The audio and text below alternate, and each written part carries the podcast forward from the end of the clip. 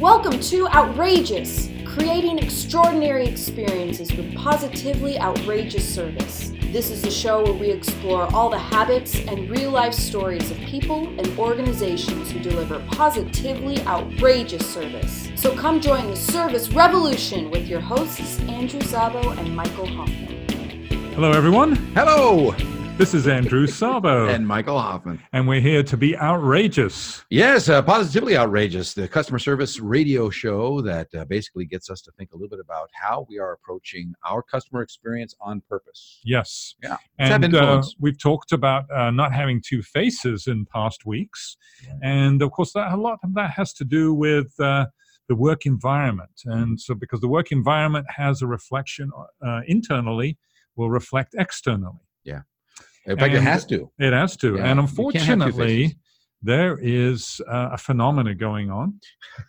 I don't think I've I don't know that. why it was so prevalent for us in this last week, but this really was a big deal for us. Yes. Yeah, so we and, and because of that, we're going to talk about it. Yes. Outrageous bosses. Yeah.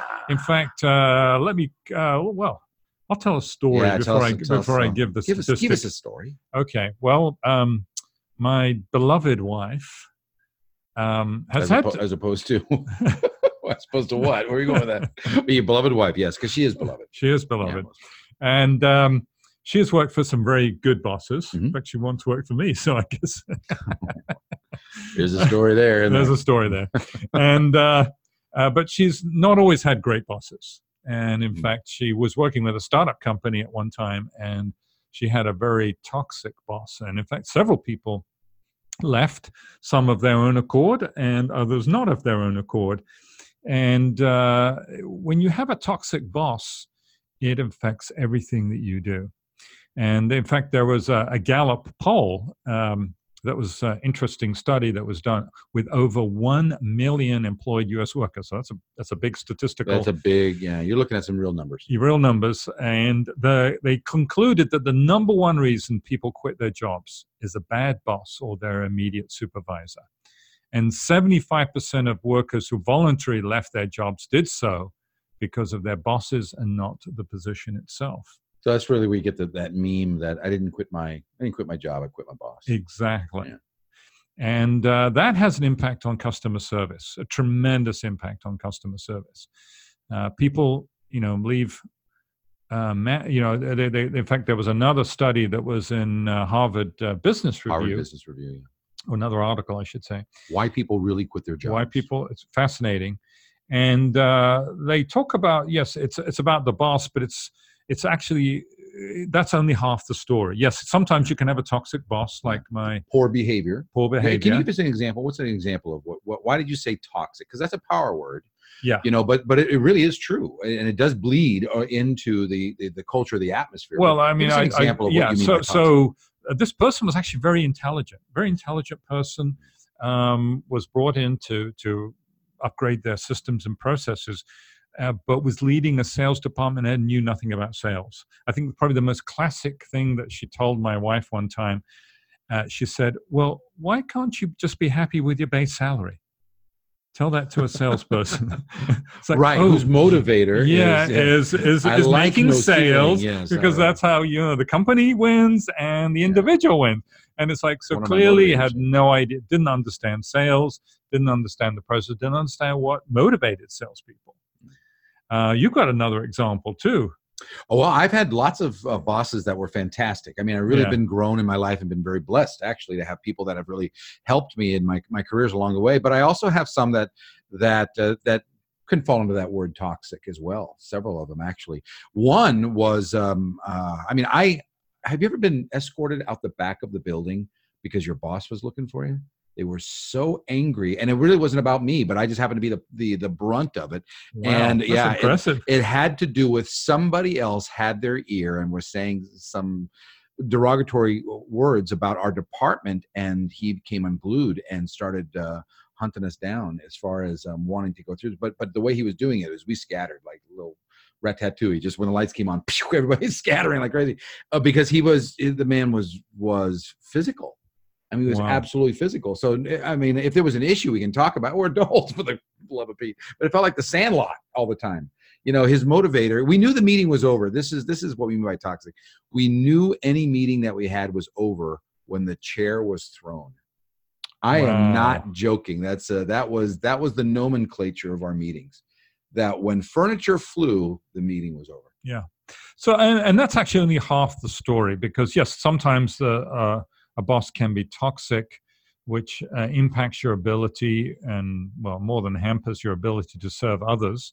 Uh, but also sometimes it's it's about the job and who's responsible for the job and the structure. It's the boss, and and uh, if the if the if the um, the crafting the position is is key and crafting that position so that it, it, it creates enjoyment. You know, when you have joy, it's much easier to serve another person, whether it's another person in you're serving another uh, stakeholder within within the company or externally. So crafting a job for enjoyment is is is key. Um, ensuring that your your strengths that your uh, your strengths are brought out. You know, we all have strengths and weaknesses, and I, I remember it's kind of funny now they they really uh, flipped it. But when I first started working back in the '80s, you know, you get these um, um, reviews, and they would say, "Well, Andrew, your weaknesses are X, Y, and Z. You really need to work on that." And it's like, but wait a minute, it's like it's like telling uh, a catcher in a baseball team, "Well, you need to pitch better." Uh, no, that's not my job. That's not my strength. I Mhm. mean, and that has changed. I think the culture has changed where people do focus more on, on strengths, and I think Strengths Finders has a, has a lot to do with that. And uh, but yeah, why why are we focusing on our weaknesses when we need to capitalize on our strengths? And again, structuring a job so it brings out your your your strength, I, I think, is key. Um, also, I think people want to grow. You know, they they want to grow. So the ability to to learn uh, and grow in that position, I think, is is also uh, is, is critical in structuring a job. When you're learning and growing, again, you're more game. So all those factors, when you're learning and growing, when the job is enjoyable, then you're able to actually give more. But when you're in a t- more toxic environment or you're not enjoying the structure of a job, you're going to be much more defensive, which makes it harder to give. And of course, positively Mm. outrageous service is all about giving. Well it's, it's about having that heart for the other person Yes. no matter what the situation is, if my focus to have influence is being past me, I, I always want to take in consideration what can I do for the for what's going on to move it forward or to take advantage of those moments that we could be off the charts great so that people walk away saying, Wow, that's why I love shopping here. Yeah. So but to have that heart for the other person is that's foundation. Our toxic behavior as managers, whether it's the you know, stories that I was telling about the meeting was over when the chair was thrown, poor behavior, real poor personal behavior, or what you're saying uh, was what Harvard brought up was the idea that it's well, it's it's not. I'm not quitting because of my boss because my boss was a real pain, but I'm quitting because they didn't do the job th- to help me really take advantage of my job. So I may be I might be leaving because my position is not as fulfilling as it could be, not as challenging as it could be, not as you Not know, using my Yeah, not not geared towards my strengths or what Not makes me happy. enjoyable. That's still the boss. Yeah, Exactly. Still That's come a- back to the boss. point. Yeah. And and either way, you end up creating uh, almost you have to protect yourself. You've got to protect your heart. So you're Mhm. actually putting up a shield around your heart, which makes it harder now to give because I'm being defensive. You know, if I've got a toxic boss, I'm on the defensive, making me harder for me to open my heart and give to others. Or if if I'm not enjoying that job for whatever those you know the list of reasons we gave, I'm it's harder for me to give. So when we're not in a position to give, then we're not able to really maximize our positively outrageous service to another. I was doing a class once. We were talking about the people side of business, you know, this uh, softer side of skills sets, the people skills, basically. And we were talking about, you know, our impact on self-esteem and empathy and all those good things. And we, I had a gentleman who who took his shoe off, and he was banging his shoe on the table. And yeah, and he stood up. He goes, "This is total BS." And and he stood up, but he caught the. There's only 32 people in the audience, and they all looked at me. "Hoon, Mike, deal with that. You know, we we have to deal with that all day. Uh, the way I the way I handled it is the point, and that is, I asked him. I said, "Well, has anybody felt like Adam here?" Everybody raised their hand.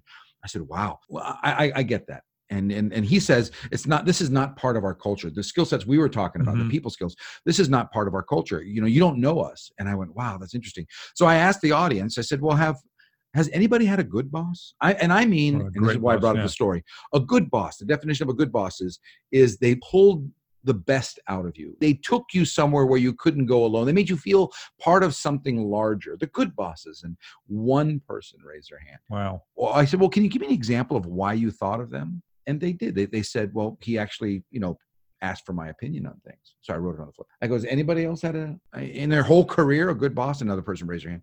Well, give me an example. And they said things like, you know, they they listened to me. They they used my opinions. Uh, they let me fail forward. I love that phrase. That's where I, Mm, that's I got a never good story on that, by the Yeah. way. So so we filled out two flip charts, three flip charts, and I eventually stopped and I said, um, I, you know, I'm confused. Adam, you had mentioned that this wasn't part of the culture. That you, you, nobody did that here, but I'm looking at three flip charts here. Everybody gave. I said, look at look at what they're doing, and I pointed out all the skill sets we're about to cover. And I go, oh, only the good ones do these things. And I said, Adam, you know, I know you've got people that work under you. When I have them in class and I have them close their eyes and say, have you ever had a good boss? Do they think of you? And if so, why? Because if they do, it's not because of your pheromone. It's because of what you do and it's because of what you say. yes. It's the skill sets. So I really think that, you know, as if you're a boss, pay attention to what we're talking about today because you have great influence over not only how we behave with each other, how we communicate with each other, which is everything, but also how I see me in my job. Is Yeah. it fulfilling? Like you said, Andrew, you know, are you using my skills? Is it a good fit? Are you helping me grow? Is this, am I part of something larger? help me help you. Yeah, help me help, Help you. you. I mean, what would we do if we're if we're an employee and we have a boss that could be better? What what a, you know, it reminds me what you were saying triggered something um, very early on in my career. I was very fortunate. I had some, I wouldn't say they were good bosses, they were great bosses. Mm. And even though I worked for a large corporation um, and I worked for the largest entity within that corporation, they were actually very entrepreneurial. They let us, you, you, you mentioned a, a phrase that I love, fail forward. And in fact, they, they didn't say that their, their, their definition of failure was very different.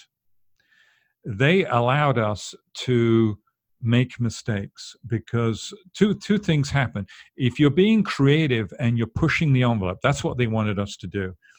Be creative, push the envelope, especially when it came to customer service. Mm.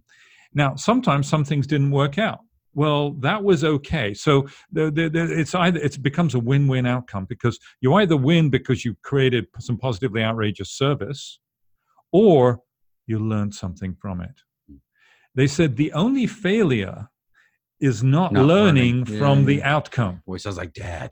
you know not Yeah, learning from the outcome Mhm. uh, because otherwise you're making So that good. same mistake twice Sure. so they allowed us to should we say make mistakes because they knew we were pushing the envelope they, what they didn't what they didn't well tolerate or they really tr- said you know that that only the only true failure is when you make that same mistake twice because you, you didn't learn something from it Mm. so that that that to me was tremendous and even though we're in a large company that allowed everybody to be highly creative when it come to serving uh, our guests it was in a very large hotel and it was fantastic the creativity that came out of people because it's amazing what that latent creativity and service that already exists often with your people but you've got to give them the space and the permission Mm. to exercise that and not come down on them hard because they they did that or if it didn't work out unless they're doing it they make the same mistake twice Yeah.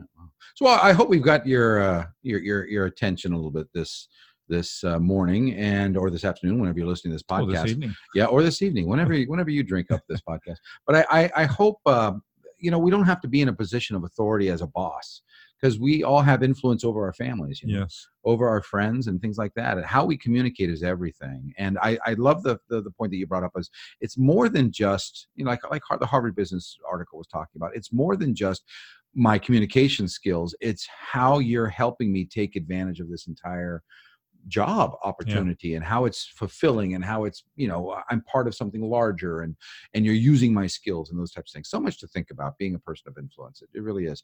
Um, but i hope that you have a great week and a uh, joyful week. a joyful week yeah. And and really pay attention to the communication skills that you're using and how you're coming across because you have such influence. So we look, feel free to visit us at positivelyoutrageousservice.com. And uh, we have some uh, new resources that we've been posting up there uh, that may uh, help you come alongside your organization. That's part of what we're here to be positively outrageous for you so you can be positively, outrageous.